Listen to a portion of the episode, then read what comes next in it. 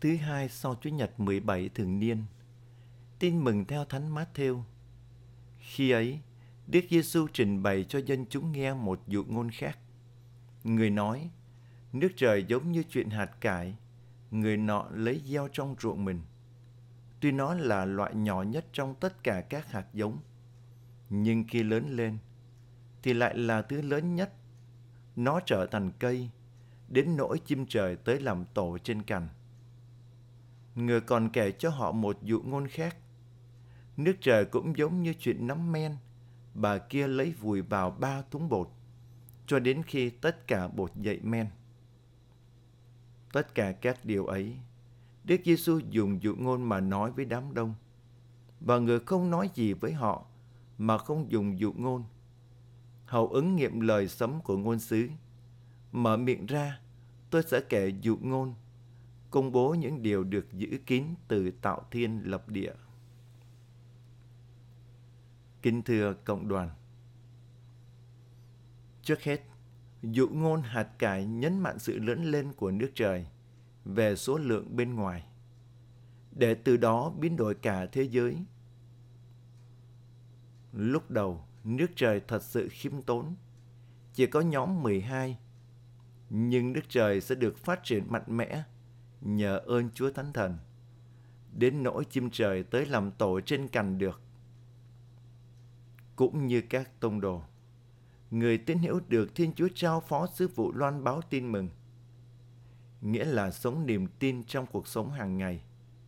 Đều qua đời sống của mình, nước trời được lan rộng khắp nơi.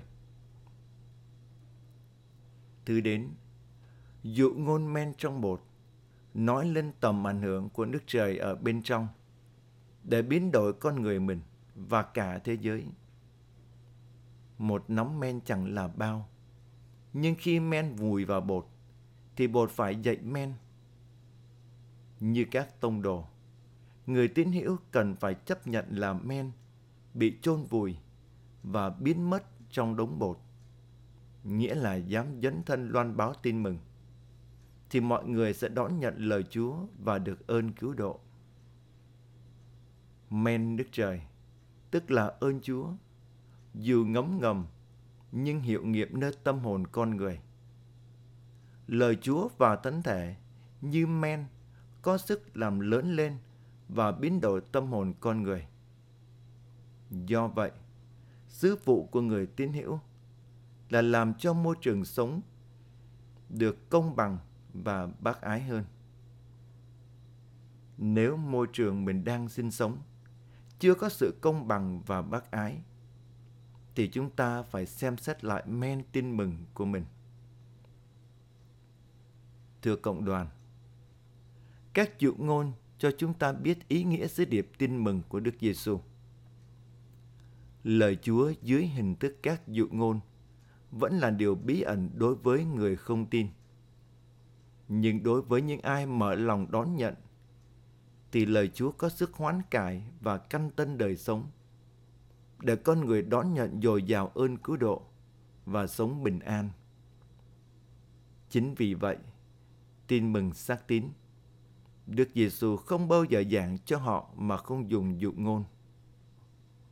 Xin cho người tín hiểu luôn ý thức mình là men cần phải trộn vào khối bột là môi trường sống hàng ngày để mọi người biết can đảm và quảng đại sống những giá trị tin mừng.